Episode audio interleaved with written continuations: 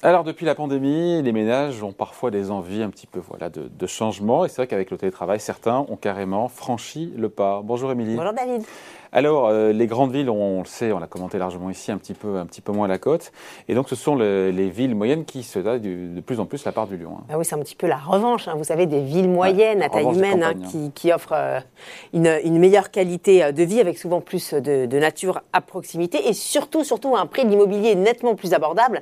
Euh, c'est d'ailleurs souvent pour ça que les familles sautent le pas pour déménager, pour s'offrir plus de mètres carrés. Mais quand on décide de tout quitter, il y a quand même un, un aspect essentiel. C'est, ce sont les opportunités professionnelles sur place, évidemment. Euh, donc finalement, l'idéal, ce serait bien de trouver une ville qui cumule pouvoir d'achat immobilier compétitif et, euh, et bassin d'emploi dynamique. Voilà, il se trouve que ces villes, elles existent puisque le site Meilleur Taux, le site de recherche d'emploi Météo Job, euh, ont compilé tout ça pour Exactement. nous sortir un palmarès. Exactement. Alors, si vous avez des envies d'ailleurs, ça vaut peut-être le coup d'aller jeter, euh, d'aller y jeter un œil. Alors, comment est-ce qu'ils ont travaillé? Ils ont analysé pour chaque ville alors le nombre d'offres d'emploi en CDI rapporté au nombre d'habitants et aussi le pouvoir d'achat immobilier. Vous savez, c'est le nombre de mètres carrés que l'on peut s'offrir en fonction de trois critères le salaire médian, le taux d'intérêt et le prix euh, de l'immobilier sur place. Alors, quelles sont ces villes, Émilie, qui nous promettent un avenir radieux? Alors, on retrouve sur le podium trois villes qu'on n'aurait pas forcément imaginées, David. Alors, elles sont pas à la mode, elles font pas la une des magazines, elles sont pas proches euh, de, de la mer ou de la montagne, elles sont pas dans le sud.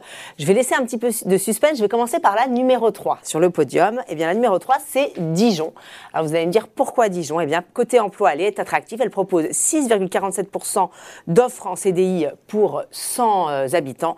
Et puis, surtout, son pouvoir d'achat immobilier est intéressant avec une surface accessible de 57 mètres carrés. Je rappelle qu'à Paris, on est à 17 petits Ouais, mètres ça fait carrés. 40 mètres carrés Euh, exactement. Tout ça pour un prix au mètre carré de 2670 euros. Bon, c'est pas mal. Euh, le numéro 2. Allez, numéro 2, on passe au numéro 2, c'est Orléans.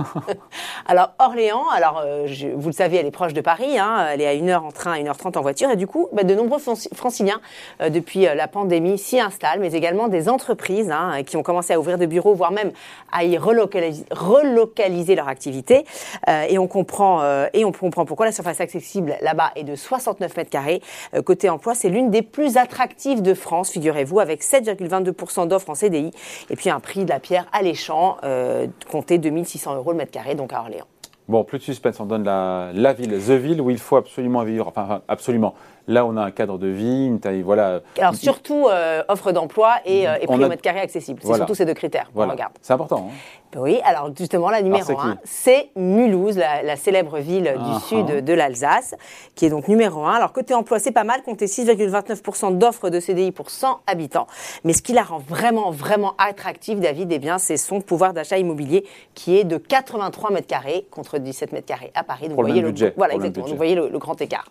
Bon, euh, le reste du palmarès. Alors, palmarès, oui, alors déjà, euh, je, Ouais. je pense que vous, ce qui est quand même euh, assez étonnant, c'est que c'est quand même une ville qui est historiquement industrielle. Ah oui, ce qui veut dire qu'on n'a peut-être pas tous envie de bosser ça, voilà, dans ça, le secteur auto, voilà, c'est ça voilà, et, on n'est pas tous spécialistes de, de l'automobile, effectivement, Ouais. si on veut s'installer à Mulhouse.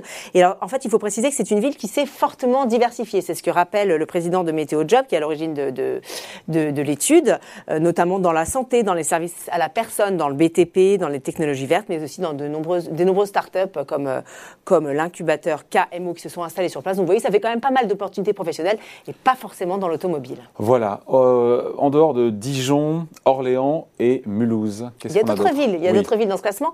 Alors, à la numéro, place numéro 4 et place numéro 5, vous avez Rouen et Saint-Étienne. Alors, Rouen offre un taux de 5,87% d'offres en CDI et une superficie de logement de 61 mètres carrés.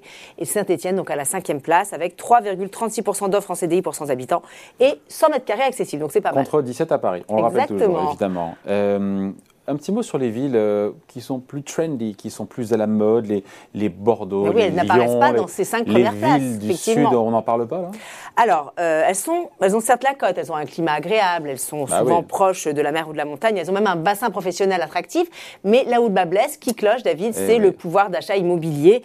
Alors, euh, à Bordeaux, par exemple, vous avez effectivement 7,16% d'offres d'emploi en CDI pour 100 habitants, ce qui est très bien, mais seulement 30 mètres carrés accessibles. C'est un peu la même chose à Lyon, avec 5,28 offres en CDI, mais seulement 29 mètres carrés euh, accessibles. Bon, ça donne pas envie d'y déménager pour 29 mètres carrés contre 17 à Paris.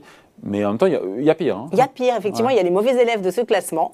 Euh, alors, c'est Marseille, Montpellier et Nice qui arrivent donc dernier. Euh, selon l'étude, en fait, il n'y a rien à garder, hein, finalement, ni sur le terrain du pouvoir d'achat immobilier, ni sur celui des opportunités professionnelles. Alors, à Marseille, vous avez 2,48% de CDI pour 100 habitants et 50 mètres carrés euh, de surface disponible, habitable. Et puis Montpellier, alors Montpellier, on parle beaucoup de Montpellier, qui est une ville qui, fait rêver pas mal de, ménages. elle offre 2,27% de CDI et une surface accessible de 43 mètres carrés Enfin, dernière du classement, Nice. Alors là, vous n'avez qu'à passer votre chemin, nous dit l'étude, avec 2,47% d'offres en CDI et seulement 36 mètres carrés accessibles. Mais bon, tout ça reste très théorique. Et puis, il y a d'autres critères qui peuvent vous donner envie d'aller déménager dans ces villes. Donc, voilà, cette étude est à prendre avec des pincettes. Voilà. En tout cas, pas facile d'aligner une ville où il fait bon vivre, où on a du travail en CDI et on peut s'acheter un appartement, une maison. Mais il y en a. Mais il y en a quand même dans ce, dans ce palmarès. Donc, c'est signé meilleur taux, hein, c'est ça. Et météo job. Voilà. Merci beaucoup, Émilie. Bon week-end. Thank you.